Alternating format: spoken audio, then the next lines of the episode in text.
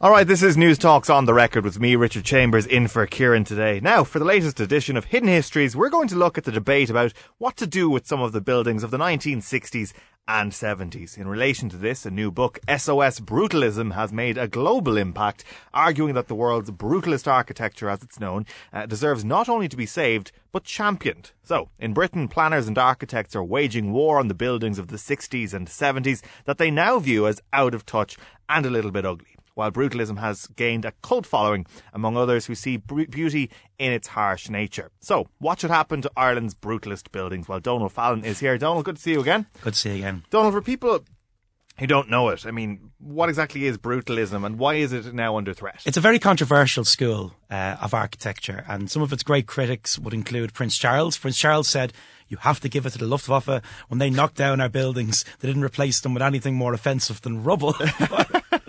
to go one better than that, uh, back in December 2016, the British Transport Minister John Hayes he upset many people uh, by claiming that brutalist architecture was quote a cult of ugliness and aesthetically worthless, uh, and not for the very first time in his life. You know, John Hayes was totally wrong, but he tapped he tapped into something broader. There is a kind of massive tension around brutalism, uh, and in an Irish context, I think it's always been particularly controversial. But I think what we have to do in this country is forget about the buildings I think the reason they're controversial here is where they were constructed. Mm. Things like Wood Quay, the central bank, the ESB headquarters, and the like.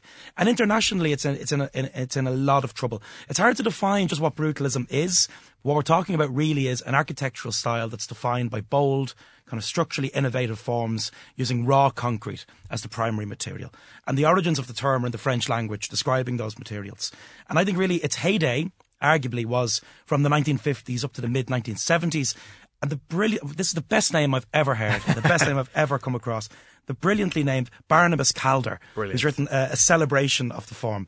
He's described it as being, quote, the high point of architecture in the entire history of humanity, one of the greatest ever flowerings of human creativity now, now, I, am a man for big statements, but yeah. that is the biggest statement ever like, made. That's like a, a, North Korean match report, isn't it? And while I'm very much a fan of brutalism, I think uh, Barnabas might have piled it on there a little bit. I'm not sure. It's a little bit thick, isn't it? A little yeah. thick. I'm not sure of such high praise, but it's still a very fresh take on things, you know. And I think mm. it could only have happened at the time it happened, after the Second World War everything was changing in society.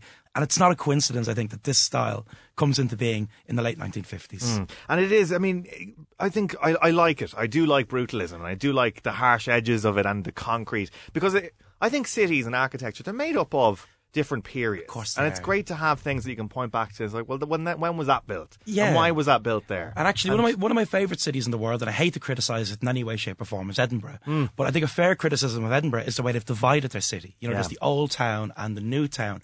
I like when, when the generations just fall on top of each other. Yeah. And that's kind of what happens in Dublin. You can have a Georgian 18th century building sitting beside a brutalist one.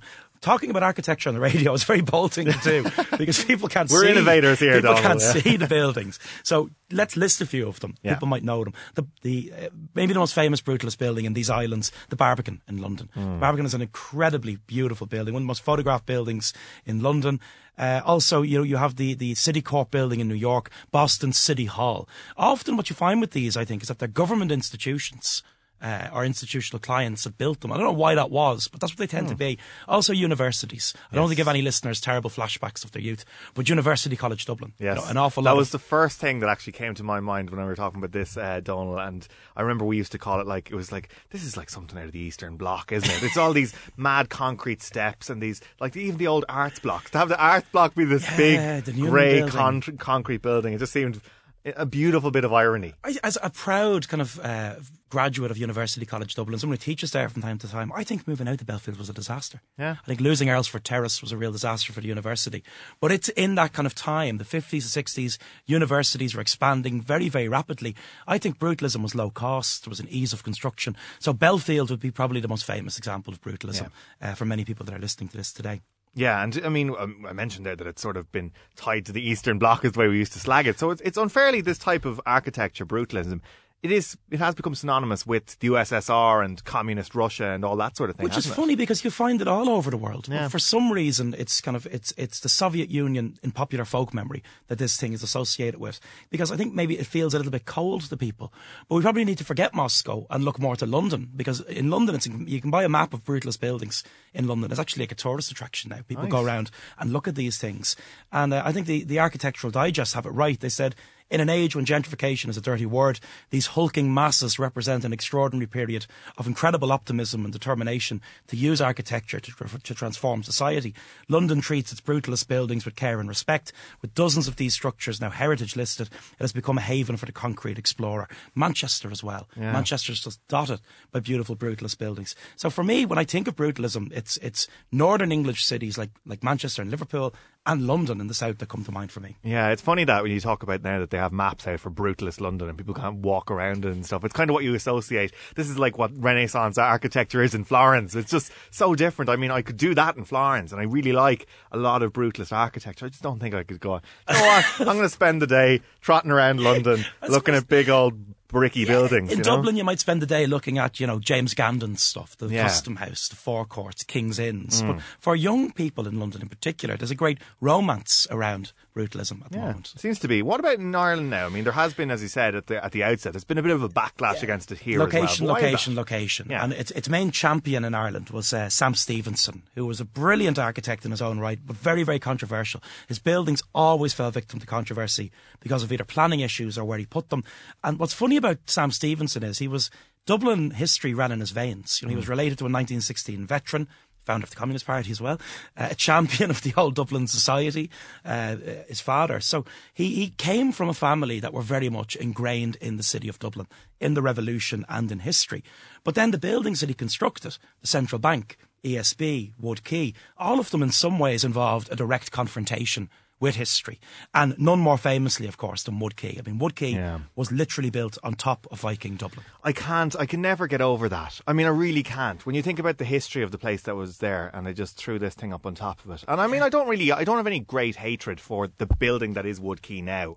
Um, but I just think that like it's just an extraordinary decision to throw that up on t- on top of what was you know the birthplace of our city. Phase one, Stephenson's piece, is known kind of locally as the bunkers, and I actually quite like it. I just, I just wish it was somewhere else. Yeah, I always make that's that it. point. Just move it 200 meters down the down the quays. It would have been Absolutely, perfect. Yeah. Absolutely. But I think because Stephenson did that, I mean, that site was actually occupied by protesters. Uh, James Plunkett, who wrote Strumpet City, uh, Denis Larkin and Donal Nevin from the unions, Oisin Kelly, the sculptor, Michael Scott, the Hmm. architect, and Michael O'Leary.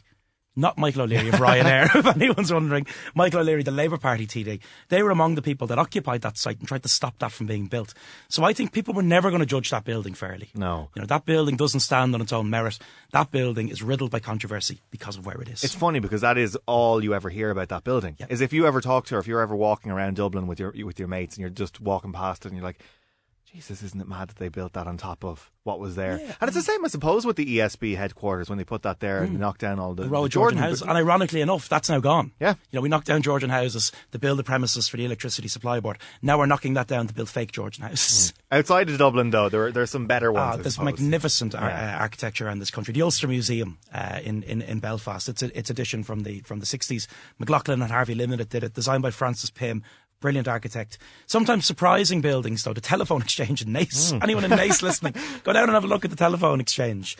Uh, but I suppose in an Irish context, the problem often seemed to be that when you build something new and modern, sometimes it was at the expense of the old. So Fitzwilton House by the canal, that was very controversial. Looks like it's going to go now uh, in, in, in the years ahead. And Uinseann MacEoin, the great architect, he said a whole passing genre of veterans who are deemed to have outlived their usefulness are now, in the veterinary sense, being put down. You know, it felt like old architecture was always cleared at the expense of the new. Yeah, I mean, why is it coming back into style? Why why are young people, as you say, getting this romantic notion about brutalism? And it's happening everywhere, from from California to St. Petersburg, from San Diego to Johannesburg. It is back in fashion. And even the New York Times, I don't know if the New York Times is the barometer of taste anymore. but Who knows, yeah. The New York Times proclaimed brutalism is back. Uh, and they said that preservationists now clamour for their survival, historians laud their ethical origins, and an independent public has found beauty in their rawness. And maybe it's just, I mean, when you look at what's been built in this country in the last 20 years. Mm. A lot of the Celtic Tiger stuff that went up, some of it's already coming down. Yeah. And will not be there into the future. Maybe people are finally starting to accept that brutalism, you know, they maybe thought these buildings wouldn't last. Some of them, like Hawkins House, haven't. A lot of them have. Yeah, and a few of the other ones alongside Hawkins House as well seem to be mm. under threat now. Do we need to just rethink what we what we think we know we about modern buildings, about architecture? Yeah. And there's a beautiful article in the Irish Times uh, by Frank McDonald uh, early this week, and he kind of highlighted how you know 20th century public housing schemes in Dublin. They're now talking about delisting some of them and some of them are gorgeous Art Deco buildings, you know, built mm. in the 1930s. Uh, Herbert Simms, who was Dublin's great housing architect, some of his buildings now are at risk. So when we think about architecture in this city, we can't live in the Georgian age forever.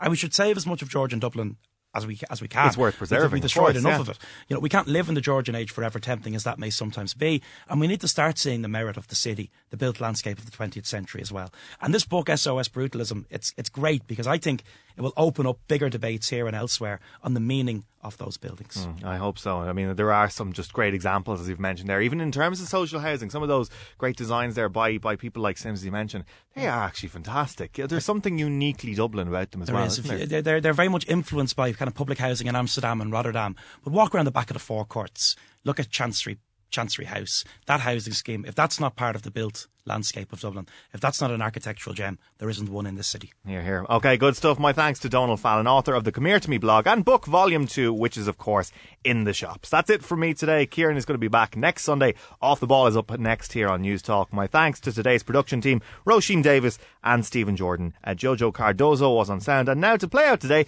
it's Stevie Wonder's birthday today, born in 1950. So he is 68 today.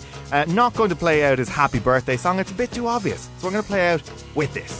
Another star off songs in the key of life. Enjoy the rest of your Sunday.